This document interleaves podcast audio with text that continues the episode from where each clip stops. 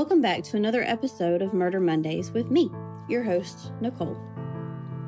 Heather Elvis, born June 30th, 1993, was a native of Horry County, South Carolina, and graduated in 2011 from St. James High School in Murrells Inlet. Her parents allowed her, as their oldest daughter, to move out on her own and get an apartment shortly afterwards in Carolina Forest, which she shared with a roommate from out of state. She worked as a hostess at the Tilted Kilt in Myrtle Beach and at the House of Blues in North Myrtle Beach while studying cosmetology. In June 2013, Heather took notice of a man named Sidney Moore, a 37 year old man who repaired kitchen equipment at the Tilted Kilt. She tweeted early that month. She had a taste for older men. Her roommate, Bree, also a coworker at the time, recalled that Heather pointed Sidney out to her at work. Almost a month later, she expressed sexual interest in, quote, the guy who built things at my job, end quote, and she also expressed a desire to rape him. A July 10th tweet responding to a friend who had told her she has a lot of explaining to do. She named Sidney as one she would go out of her way to see. Four hours afterwards, she followed up a tweet with, quote, Baby did a bad, bad thing, and I'm in way too deep, but watch me get deeper, end quote. Friends and coworkers recalled that Heather also discussed the relationship she was having with them as well. Sidney would often come to the restaurant when he was not working and deliver coffee and bagels to her. He considered asking Heather to work for him and his wife as their children's nanny as they were considering moving to Florida. Sidney said his affair with Heather was primarily confined to September of 2013. Late that month, Heather tweeted that, quote, once upon a time, an angel and a devil fell in love. It did not end well, end quote, which has since been interpreted as referring to the relationship by then ended. Shortly afterwards, Sidney's wife, Tammy, found out about the affair and became very angry. According to Bree, Tammy made Sidney call Heather and end the affair with her listening. Sidney, she says, told Heather that she was, quote, nothing to me, just someone who spread her legs, end quote. Bree said Sidney basically tore Heather apart as a human being and made her feel horrible about herself. Tammy, who later told a friend that her husband and Heather had confined their relations to oral sex, also sent the younger woman texts and pictures of herself with her husband in sexual situations. To make sure Sidney remained faithful to her, Tammy handcuffed him to the couple's bed every night. He said later, she changed his phone's password and was the only one who knew it, and she would accompany him whenever he traveled outside of the house. Sidney agreed to all these restrictions in order to save their marriage. Tammy also made Sidney get her name tattooed above his crotch on his lower stomach. However, Tammy continued to contact Heather, texting her things like, quote, Hey, sweetie, ready to meet the miss? End quote. Threatening her physically or implying that she was going to kill her husband. On November 1st, Heather texts back that she was no one you need to worry about. Not anymore. A text that said, quote, By the way, Dad no longer has his phone, end quote referring to Sidney, drew a period in response from Heather, her only other direct response to many messages she received from Tammy. Tammy also tried to get Heather fired from her job at the Tilted Kilt, calling the restaurant regularly and telling them her husband would stop repairing their equipment as long as Heather worked there. At one point, Sidney reportedly managed to begin texting Heather again, telling her that his wife had not objected to the affair itself, since she also had a lover of her own. But to him, it seemed like he was lying about it. Heather asked him when he would have his phone back, and he said the relationship was over. She agreed, but she said she wanted Tammy to stop calling the tilted kilt. Quote, I lost hours today because they sent me home after she kept calling, end quote, Heather said. On November 5th, when Heather last saw Sidney, at least before the day of her disappearance, she retweeted a joke by comedian Daniel Tosh that seemed to be indirectly referring to the affair. Quote, He's married, fellas. You can either cheat on your wife or murder her. Never both. That's when you get caught. End quote. The couple and their children left South Carolina and drove all the way to Disneyland for a vacation on November 19th and did not return until December the 11th. At the time of Sidney's return, Heather, according to her friends and family, was moving on from the affair. She had gotten a job at a salon downtown Myrtle Beach and was to start just before Christmas. She was eagerly anticipating this job. She began also attending church regularly with Bree. However, Heather had put on weight, and coworkers at the Tilted Kilt noted that her uniforms had gone up three bra sizes. Heather was concerned that she had become pregnant, possibly by Sidney. Her manager at the Tilted Kilt said she had taken a pregnancy test at work, but it came back as an error. On the night of December 17th, Heather went on her first date with another man, Stephen Schiraldi. Starting at 10 p.m., he drove her around in his car looking at Christmas lights in the area. They later drove to a parking lot at the Inlet Square Mall where he taught her to drive a stick shift. She was so proud she texted her father and sent a picture of her driving. Stephen dropped Heather off at her Carolina Forest apartment around 1:15 a.m. He is the last known person to have seen her alive.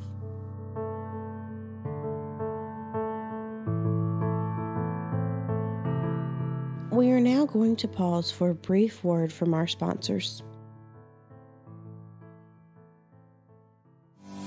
Hey, South Carolina homeowners, are you tired of paying an extremely high power bill? Giving your hard earned money away month after month, only to see the power bill continue to rise with no end in sight? Then pay attention for a no upfront cost solution for you. Top Tier Solar Solutions is the premier full service solar company of the Carolinas. As a veteran owned company that only uses American made products, they are fully accountable and responsible as your professional guide when deciding to make the switch to go solar. Top Tier Solar Solutions Solutions have the industry's best 25 year full warranty and use the highest quality of products available. All of their installations are done by one of their own installation teams, making them one of the only full service solar companies on the East Coast. Text the word solar to 803 429 3337. That's solar to 803 429 3337 to get started on your free, no obligation solar quote and see how much you will be saving with solar. Top tier solar Solar Solutions looks forward to serving you. Again, text solar to 803 429 3337.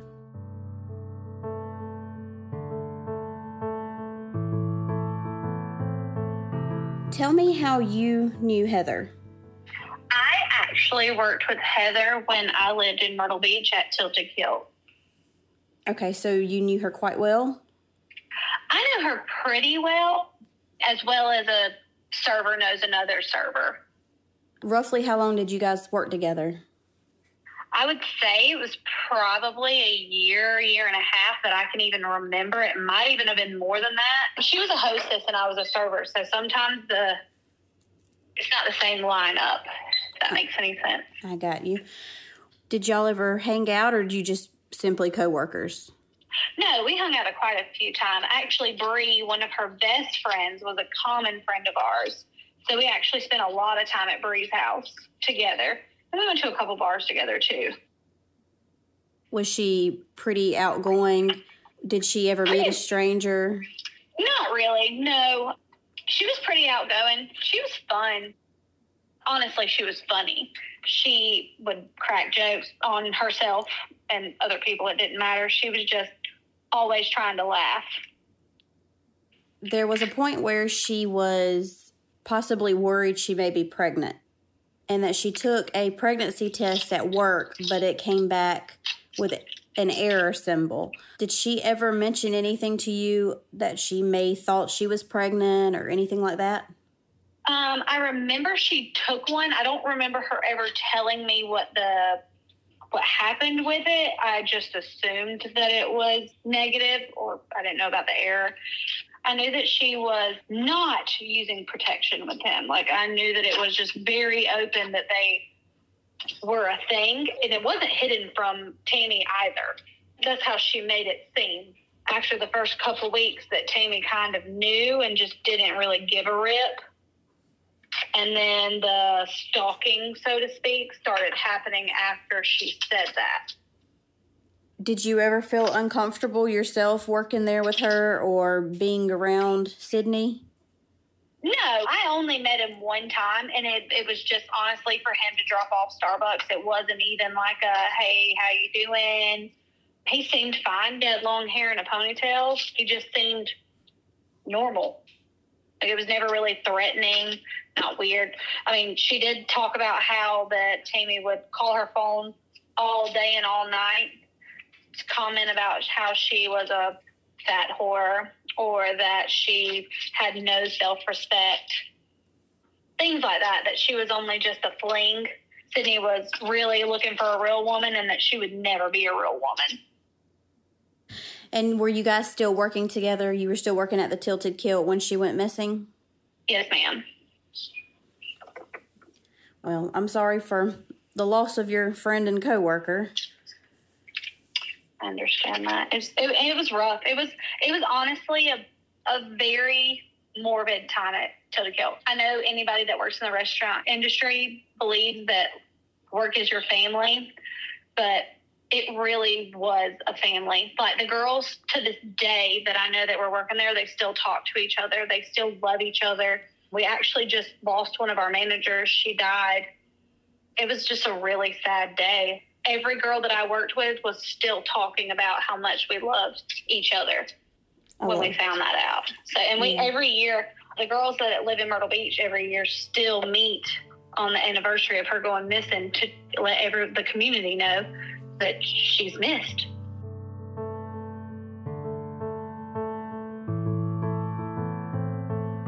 Twenty minutes later, a call was placed from a payphone to Heather's cell phone, lasting five minutes. Shortly after, Heather called Bree, who was then out of state visiting family for the holidays. Heather said that Sidney called, telling her he was planning to leave his wife and asked for them to meet. Who described Heather as hysterical during the conversation, counseled her not to do so. After two minutes, the call was ended. Heather's whereabouts have not been conclusively established beyond 1:45 a.m. on December 18th. On the evening of the 19th, Heather's green Dodge Intrepid was found, parked perpendicular to the spaces it was in at the Peachtree Landing boat launch along the Waccamaw River, about eight miles from her apartment. The car was locked, and when opened, Heather's phone, keys, and purse were not inside. Calls to her phone went unanswered, and she was not at her apartment nor her jobs. Horry County Police began a missing person investigation. Schiraldi, the last person known to have seen Heather, was quickly cleared. The day after the car was found, a search of the area around the boat landing found no signs of Heather. Later, searches of the river bend down to the bay by a team of escape divers from Coastal Carolina University were likewise fruitless. A set of bones discovered in the area nearby around New Year's Day were later found that they belonged to a male. Investigators were able to obtain Heather's phone records, which showed considerable activity on the preceding morning over the two hours after she had told Bree that Sidney had called her.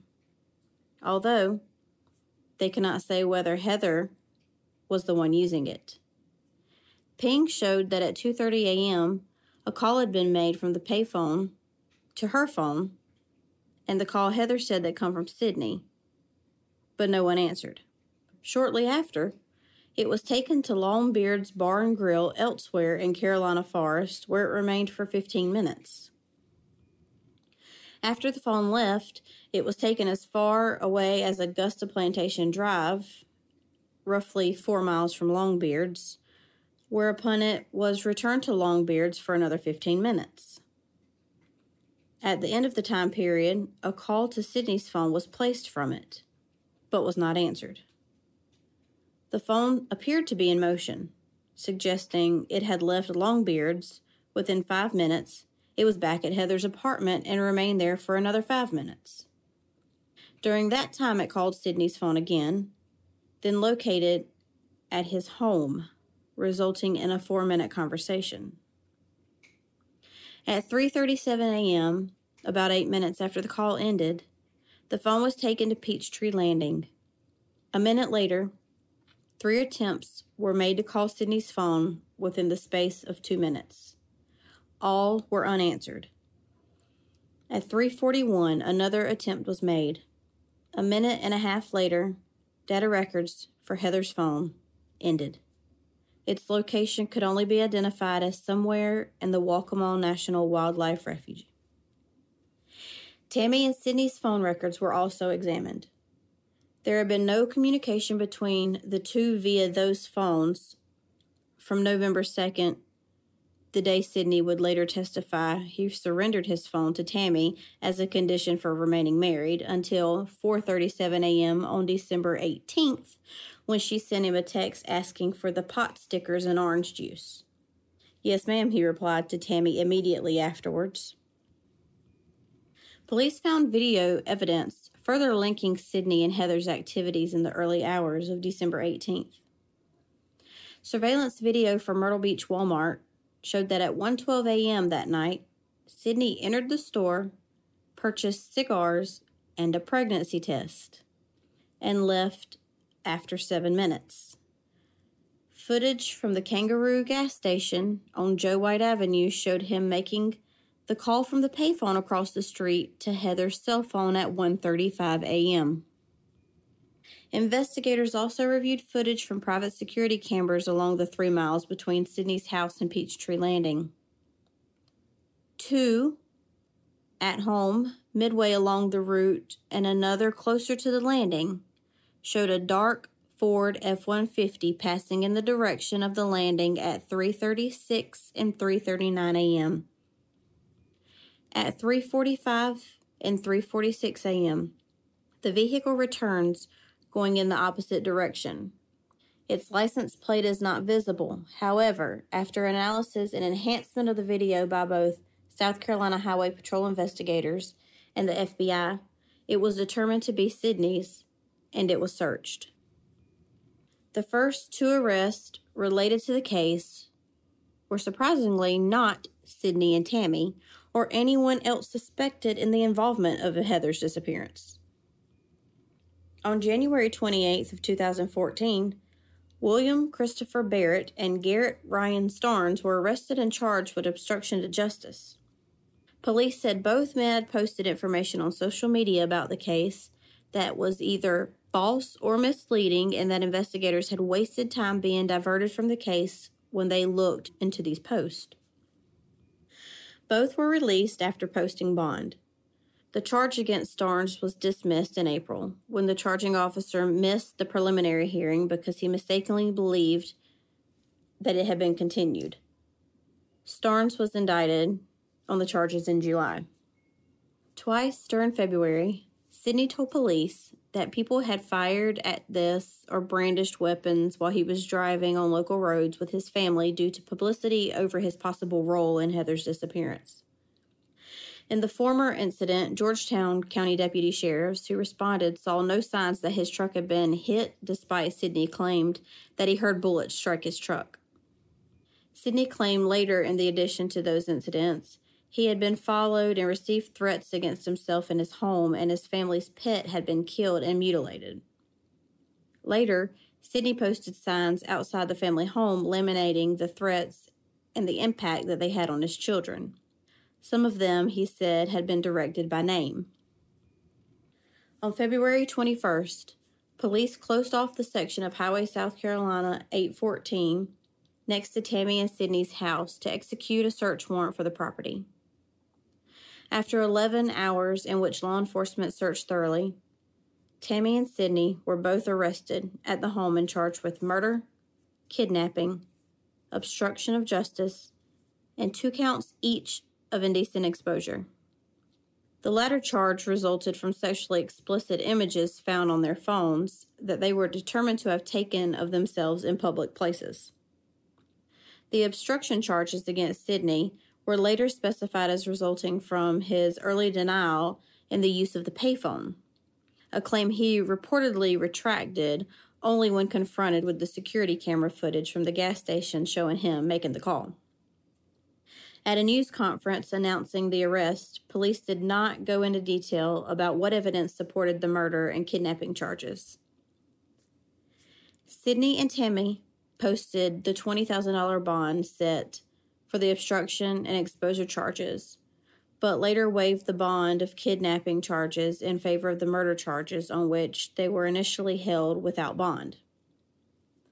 A month after the arrest, the court imposed a gag order on all participants in the case. Investigators also announced that they would later be making additional charges unrelated to Heather's case that instead involved financial discrepancies filed with the state of South Carolina on behalf of the occupants of the residence. In June, these charges were formally filed as related to Medicaid fraud. Investigators said that on a 2007 application for benefits that exceeded 10,000, Tammy and Sidney had failed to disclose their income from their businesses. In the wake of the arrest of Tammy and Sidney, drew heavy social media presence.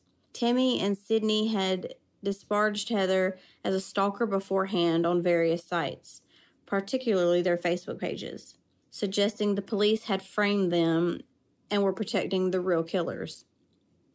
Heather's family tried to fight back but felt overwhelmed at one point. They were barred a local newspaper which had repeated in its coverage some of the allegations made against them from a news conference they held discussing the online harassment. In early 2015, Tammy and Sidney were released from jail where they had been held for 11 months after a judge accepted Tammy's mother's house as collateral to guarantee the $100,000 bond on the murder charges.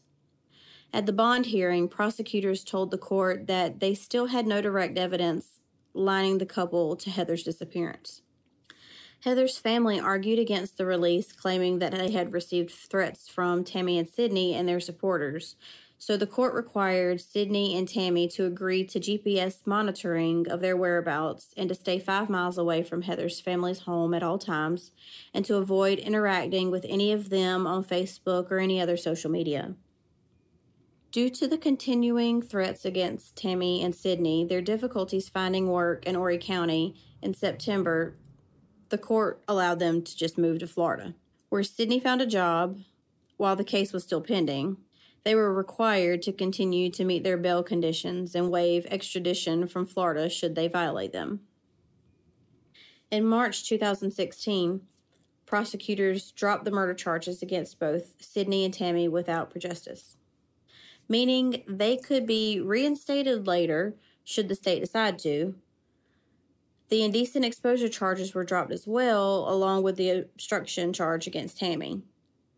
The charges related to the alleged Medicaid fraud remained. Heather's family said that while they were disappointed, they understood that prosecutors had to make a decision like that and hoped that further investigation and trials on the outstanding charges would eventually lead them finding out what happened to their daughter.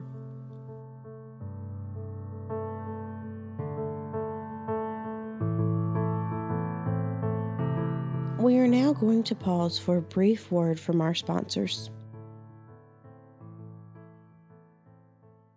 Are you looking for an extremely fun and stylish, up to date salon? Then the Color Bar is the place for you. Our slogan is too glam to give a damn. The Color Bar knows their colors and can slay anything. Located in Chapin, South Carolina, near the heart of Lake Murray, our stylists stay up to date on all styles, cuts, and colors. Call for your free consultation at 803 932 HAIR. That's 803 932 HAIR. We can't wait to meet you.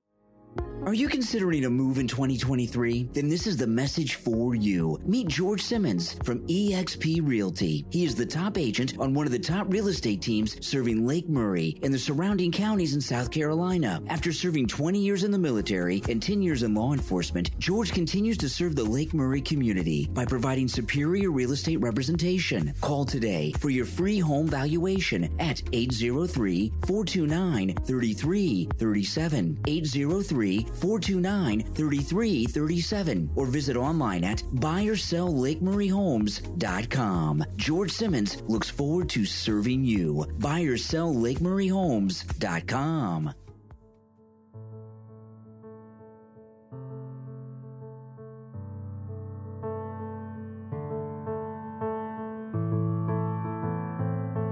There have been three trials so far related to this case.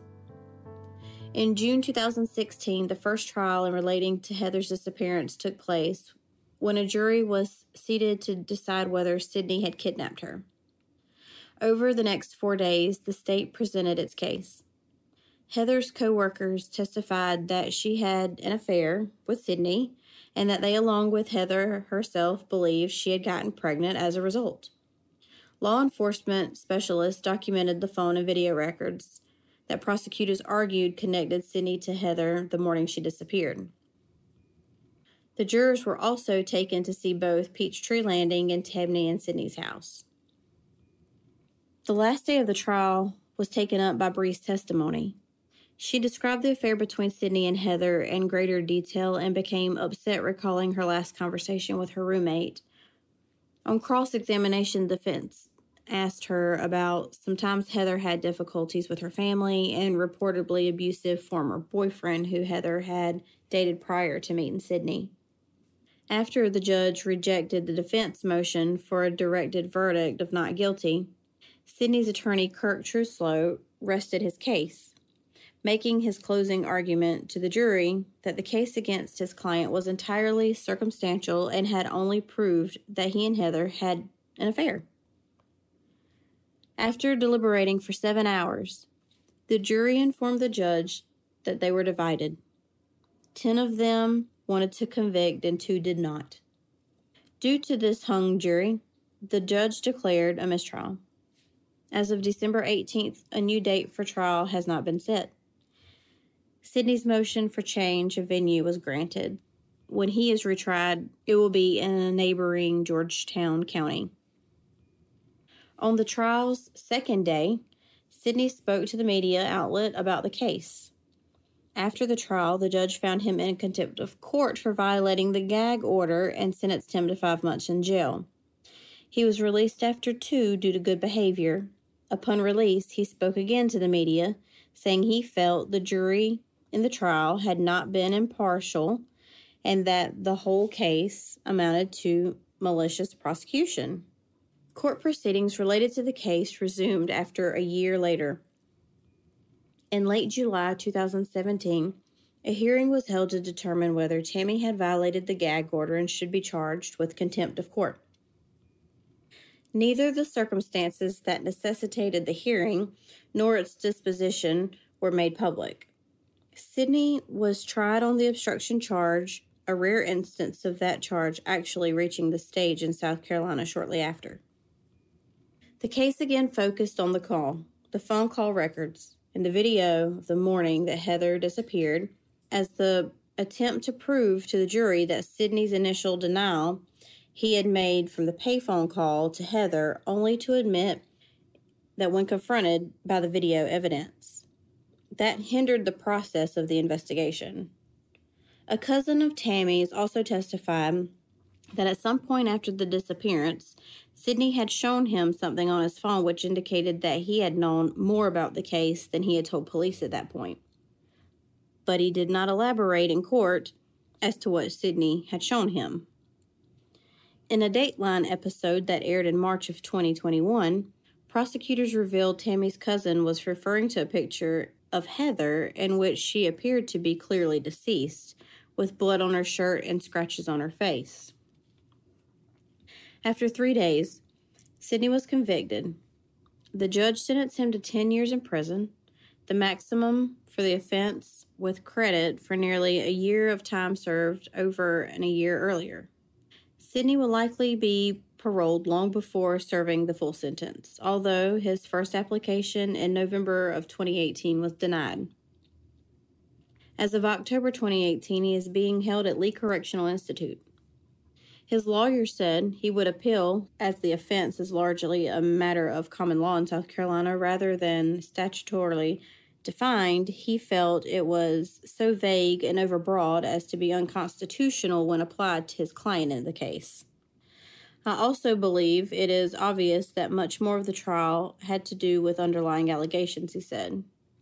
While Sidney had indeed lied to police about the payphone call, he claimed it did not seriously hinder their investigation and accused prosecutors of just trying to put somebody away just so they can put somebody away. In April 2018, a grand jury indicted Sidney and Tammy on a single count of conspiracy.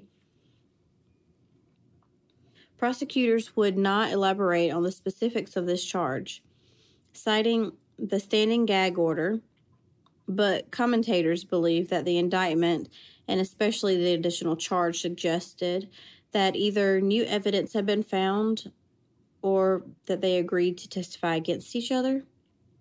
The only way you're going to get a conspiracy conviction is if the co conspirator comes forward. Failing that might have been to put pressure on them or to both do so. In 2019, shortly after Sidney was convicted of kidnapping, he appealed the obstruction conviction, arguing his motion for a direct verdict should be granted because the evidence was insufficient. The conviction was sustained. He appealed that decision to the South Carolina Supreme Court, which upheld by the lower courts.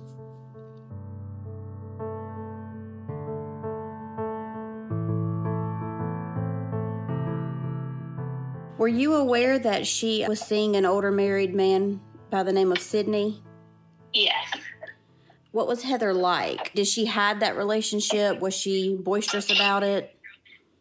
Well, just I'm sure other people agree. Not not that that makes her bad or anything, but yeah, she definitely let me know he was married.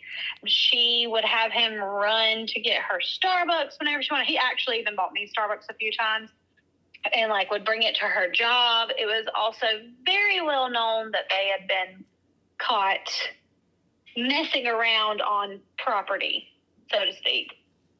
It was like a running joke, actually. Were you ever working when his wife Tammy would call?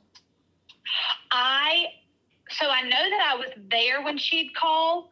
She expected it was her. She would kind of like ghost or um, just kind of say rude things over the phone and hang up. Tilted Kilt's kind of like a Hooters. Just people just don't agree with that. So you didn't know, but Heather assumed it was her. Now, you say Tammy started stalking Heather at work or just in general, she started stalking her? That's how Heather explained it that she would blow up her phone, call the work phone, and just over and over and just be quiet. I mean, I saw a few messages from her that I don't know it was from her. It was just an unknown number. Seemed to always have to do about the times that she spent some time with him or that she was kind of at work where they had been communicating with each other. I don't know if it was actually her, but that's what Heather was convinced of. And I mean, she didn't really have any other enemies that I knew of, at least. Right. Did Heather ever show signs that she was afraid of Tammy? Not really afraid of her. I would say that Heather's pretty spunky. I don't think she would ever really back down from a fight with anyone, no matter their size. But I do know that Heather would say that Tammy would threaten her. I don't exactly know how she was threatening her, but she would say that she said she was going to come up to her work. She was going to report her to her job, which all things that Heather never hid from our bosses or anything. So it's not like she would have got very far with reporting Heather for anything. She was good at her job.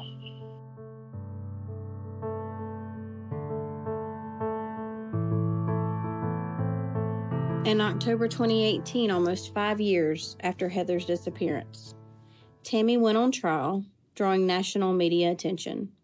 In addition to the documentary evidence that had been introduced to Sidney's trial, the prosecution introduced the threatening text messages that she had sent Heather to support the state's theory that Tammy had been driven into a jealous rage when she knew Heather may be pregnant, giving her a motive to hurt her.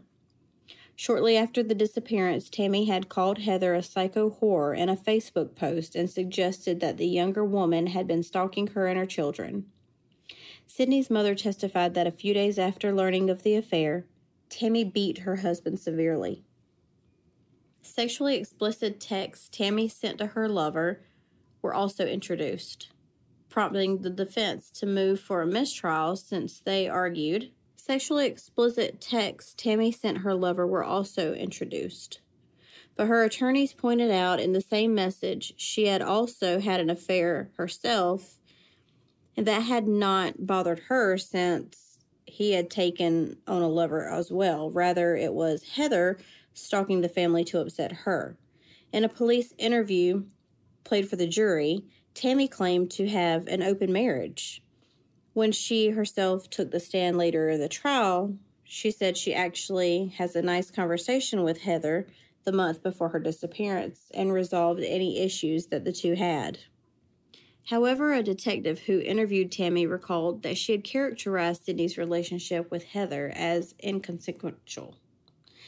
She showed Tammy a hotel room key found in Heather's car, as well as a receipt indicating Sidney had paid for the room, suggesting it had been somewhat more serious.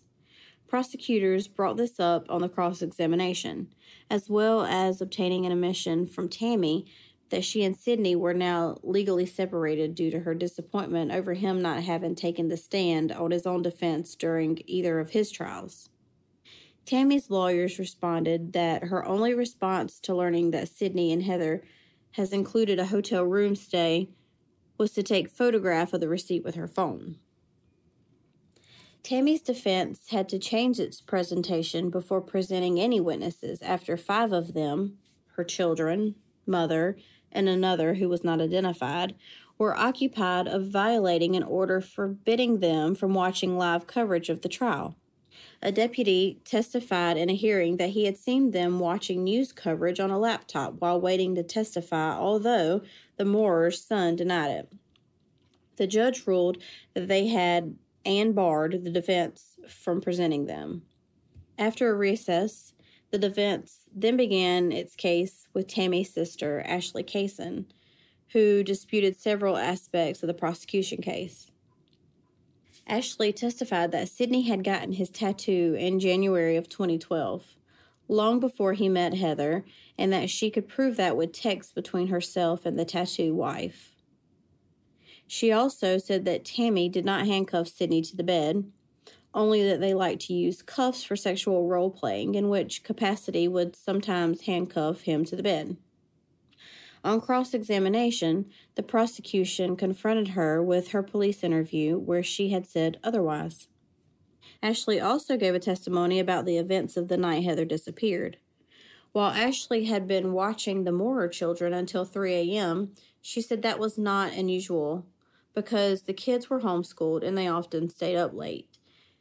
Tammy texted her at 3:10 a.m. and said that her and Sidney were home and the children were walked back home. Sydney Moffat, a former roommate of Heather's, testified about her previous boyfriend and recounted the incident in 2012 where Heather returned from work with bruises on her neck that she did not explain. However, she said on cross examination that she had not had much contact with Heather since that year. Two men who knew Heather testified.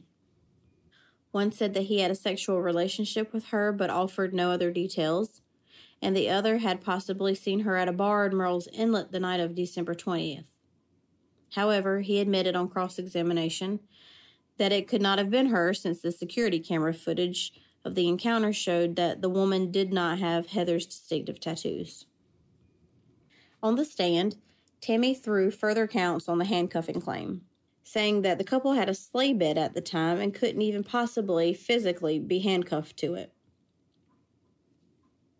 On the night of Heather's disappearance, she said she and Sidney had gone out to have sex in the truck and buy a pregnancy test since they had been trying to have another child and she had miscarried while she was in jail. The test came back negative. After returning to the house at 3:10 a.m., Tammy did not go right to bed since she had still tons of work to do around the house after returning from this long vacation in Disneyland. However, she said that shortly afterwards, it had been Sidney who took the call from Heather on his phone, but they stayed home after that. The attorneys reiterated their times in their closing arguments. The prosecutor, drawing the Moorers' love for Disney movies and parks, likened the defendant to the evil queen in the Snow White and Seven Dwarfs. Quote, when you mix jealousy, deceit, and the use of absolute crazed women, so worried about Heather stealing her husband, this is when unnatural things happen, end quote. In turn, Tammy's lawyer brought up reasonable doubt, suggesting that there were no way the Moorers would have made Heather disappear without a trace in only 55 minutes between the end of the phone activity and Tammy's text to her husband about the pot stickers. After the 11 day trial, the jury convicted Tammy on both charges following four hours of deliberations. She was sentenced to 30 years for each to run concurrently with credit for time served. Shortly afterwards, Tammy said she would be appealing the verdict since it was based entirely on circumstantial evidence, with different lawyers representing her. The day after the trial ended, Terry Elvis, Heather's father, appeared in court to face a contempt charge. One of Tammy's lawyers, Casey Moore, alleged that on the first day of the trial, Terry had yelled obscene insults at him at the bathroom, violating the court injunction that they were not to have verbal contact with the Moorers or their attorneys. Through his own lawyer, Terry admitted the contact but denied being verbally abusive. He insisted in his defense that Moore had used the bathroom on the side of the courthouse that was supposed to be for the Elvises only. The court found him guilty and fined him $400, which he said he would pay even though the Elvis family felt the charge was misguided since the case had lasted so long.